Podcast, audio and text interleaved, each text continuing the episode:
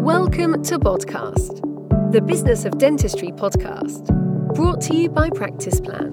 Podcast delivers the best business advice, real life stories, and practical hints and tips to make your practice a more profitable and sustainable business. And now, here's your host. Hello and welcome to the latest episode of Podcast. Uh, my name is Johnny Drury from Practice Plan, and today I'm delighted to be joined by Lisa Bain. And Welcome, Lisa. Would you like to introduce yourself? Yeah, hi Johnny, lovely to uh, be here.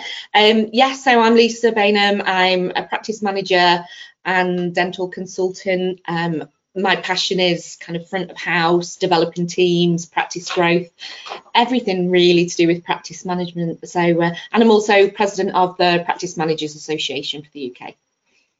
Fantastic. Well, today's topic we're going to talk about um, is dental nurses and making dental nurses feel valued and how um, practice managers and practice teams can can get the best out of their dental nurses. Um, so I think the first thing to touch on is is sort of what you do really, Lisa, as a, as a practice manager you know, how important do you see the role as a dental nurse and, and how do you personally invest in, in your dental nurses? Um, it's well, starting off as a dental nurse, um, probably about 100 years ago, um, I kind of feel like I kind of know where the role starts and how it can develop. Um, it's a really hard job, um, and I think any practice manager should recognise that to start with. Um, many of many practice managers were nurses and stopped being nurses because it is so hard. Um, you know and our legs get a little bit old. Um, so yeah starting out as um, a dental nurse um, that for them is their main main goal to begin with. They don't a lot don't realize how far they can take it. So for me, you know, starting the practice 24 years ago, um, it was really important that I give them something to constantly work to. Um, because once they've achieved, you know, or qualified as a dental nurse, it can become a little bit stagnant, especially, you know, the really enthusiastic team members. And what you find is you don't want to invest all that training into them um, for them to go to another practice that maybe will progress their career. So you need to invest in your team. They are everything, and that starts with with nursing definitely. And in terms of, I suppose the next question it covers a lot of that. You know, how important would you put it in in sort of running a practice? How important is it to you know invest in uh, and upskill your your dental nurses? it's everything. They are, you know, I, I know we we all say you know everybody is important in the team be it from the trainer you know things could not happen without the nurses there. So it's a bit of a no-brainer, really. Um, you know, making sure that you've got the right team with the right attitude, turning up um, and doing the job, but not just doing the job, but doing more than the job, having the appetite to help the practice grow. They're not just there to, you know, shadow the dentist. They are like an integral part of of the team, um, and they can get involved in the team building, the marketing, um, the patient relationships. You know, it's it's it's it's a whole a whole role. It's not just assisting the dentist as as many people sometimes think. And sort of specifically, I know you mentioned a few points there that you sort of done over the years. Is there any specific sort of um, sort of ways that you've helped your dental nurses grow, or you know, courses or qualifications that you sort of point them in the direction of? Yeah, absolutely. Um, what happened a few years ago was um, it became compulsory for nurses to have the sort of the benchmarks to get into dental nursing in the first place. So they needed to have their GCSE maths and English, which was a great start. It kind of made everyone up the game a little bit. Um, once they get enrolled onto a course which is compulsory, um, it's not just the responsibility of the people doing the course. It's down to the practice. Dental, amazing dental nurses don't just happen. You have to put the time in. You cannot just dump them in a surgery and expect them to, you know, be thrown in at the deep end and do really well. The dentist has to invest time and training. Um, the practice manager has to, and they need to know about all aspects of the practice to be able to do their job properly. Once nurses qualify with, in my practice, we would always encourage them, and we set this out from the start, the moment they've come for an interview, we would encourage them to do a radiography course, which will then enable them to do obviously radiographs um, and CT scanning, all sorts of different things. Um, and you need to reflect that in their pay. You need them. A lot of practices don't pay for training still, and it's my opinion that they should because it is an investment, like you'd invest in, you know, equipment. Um, once they've qualified as um, and can do radiography, that would reflect in their pay. And then um, in my practice, what they would go on to do is working with our oral surgeons or our implant team, and we would expect them to do the sedation course. Um, from there, they would go on to do a TCO course, or um, they don't have to do it all. Not everybody's suited to every role, but for me, radiography and certainly my practice sedation is kind of the benchmark and then many will go off and thrive maybe on reception or thrive as TCO or thrive um, running the implant, you know, doing implant coordination. And it all just needs to be a steady gathering of skills. So practices that are really struggling to um, recruit people at the moment need to look at who they've got and why would why why would they stay with you? Why should they stay with you? What are you giving them? and bearing in mind you know it's very expensive to recruit new people not just money wise but time wise um, make the best of the team that you've got and give them opportunities and you know you mentioned at the at the top of the conversation obviously you're an example of someone who's gone from dental nurse and then gone sort of up the ladder so to speak you know have you seen that quite a lot over the years in your practice have you had sort of dental nurses who've gone on to, to other roles and if so have you is it sort of any standout examples at all yeah, um, I'm very, very lucky, and I think I think I won't I won't be too modest because I do feel it's because of the culture that I created at the practice from the very start. I would say, you know, we're a team of 40. I would say probably 70% of my team have been with me over 10 years, um, which is massive actually compared to a lot of other practices. And a lot of other managers sometimes say, well, how, how do you do it? And I, I do believe it is giving them them opportunities, but it is giving them um, the credit that they deserve and the respect they deserve in the role that they're doing. You know, many nurses are on very low pay. That that should be reviewed. Your team is everything. You need to pay them what they're worth. Um, you know, I've had nurses that have come, many have come from 16, 17 years old.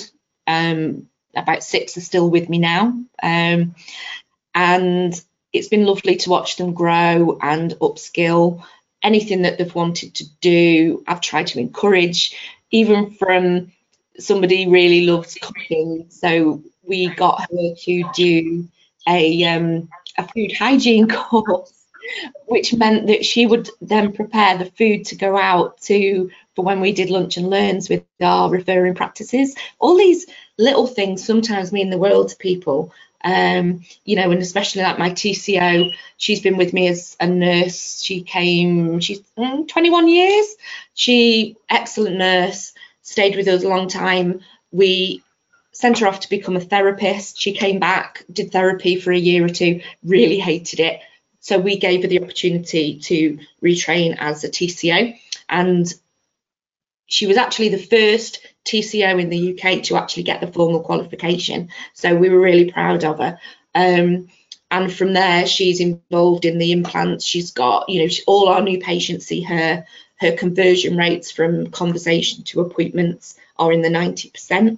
You know, so if you invest time in these people, you know, not just money, um, you can watch any member of your team just literally fly and the practice benefits you know as a whole. The culture has to be there though. You have to show compassion and kindness um, and not be threatened by any of your team you know. If you're doing your job well you know any jobs that i do i mean my my art is delegation. I think there's probably a lot of my girls do jobs that maybe even some practice managers don't do. And I'm not threatened by that. I'm like so proud that they want to step up um, and they enjoy it. Um, and that obviously makes my life so much easier um, and it gives them an appetite to do better we've had some some team members leave to go on to to do other things such as like paramedics and things and you know it's always sad when someone goes further than the practice door but at the same time you're really proud that you know you've created and helped them along the way in the career you talk about the benefits to to the practice there so obviously there's obviously benefits to to the nurses themselves in sort of upskilling and getting better but you know, you mentioned your TCO there, who who had a really high conversion rate. You know, so if you do spend that time and you do invest not just time, uh, you know, also money in in your in your staff, it will, you know, grow your business really as well. And it has, you know, we we started out in '98. Um, there was me and one dentist and one patient. Um, we're now, like I say, a team of 40 across two practices. We don't have a high staff turnover. Um, with you know the practice is flying even over the last year and i do attribute that to having a really strong um, motivated team um, and the strongest teams will come out of this okay um, and i give every thanks to them you know all credit to them which i give to them every single day um, so yeah it's it's got to be a real family feel you know, when they're having a bad day, we recognise the bad day. You, you treat them with kindness because, you know, they're your team and we all need that sometimes. You're in work a lot of the time, especially over the last year. I think people have realised how well we do look after them. Um, and if every practice could look at maybe hopefully doing the same, then they too would actually really thrive and grow and move on to better things. And, uh, and just finally, if you had, if there was one, I know you've spoken about a lot of lot of advice there for for practice managers and, and practices. If you had sort of one piece of advice, um, when it comes to, to upskilling sort of your dental nurses and making them feel valued, what what would the sort of the number one piece of advice be?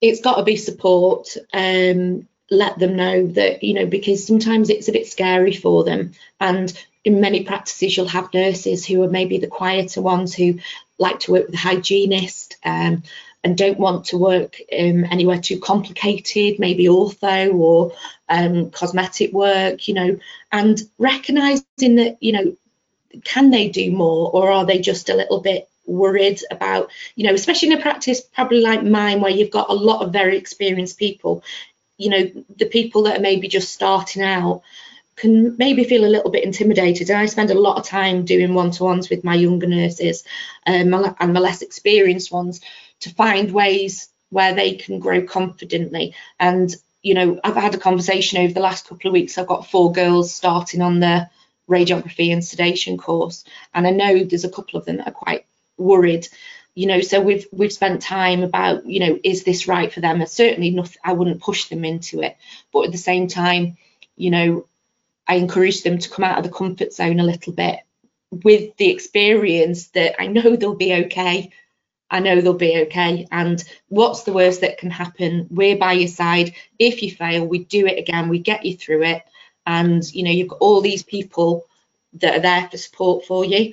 Um, and you just see a like a light switch go on sometimes with people once they realize they can do something they're amazing and you think i don't know why they doubted themselves but they get stuck in a rut sometimes um, with maybe doing some of the simple jobs um, and not pushing themselves forward. So it is up to us as managers to to recognise them, you know, those special people and go, do you know what, you can do it. You can do it and you will do it and we're by your side, you know. Um, so yeah, I think maybe I think I've probably mellowed a bit more as I've got older. I've got teenage like my daughter's like nearly 18 now. Um, and I probably nurture them a little bit like a mum sometimes. Um, so I think it's just getting the best of the right people and understanding the personalities. You know, understanding that what might be right for one won't be for another. And from getting to know them and talking, having one-to-ones, you can you can pick their strengths out and you can think, oh, do you know what? Yeah, you're great at talking to people. Maybe you're not the quickest nurse on a clinical level, but your skill is talking to people. So let's do some work on the front of house skills. Let's um, look at then TCO. Let's, you know, take, you know, use your personality to find the right place for you in the practice. But they shouldn't corner themselves off any any aspect of the of the practice really. Fantastic. Well, that's great. Well, thank you very much for your time, Lisa, and on talking to us on such a such an important issue today. Um, so yeah, thank you very much for your time. I've been Johnny Drury from Practice Plan, and this is the latest episode of a podcast.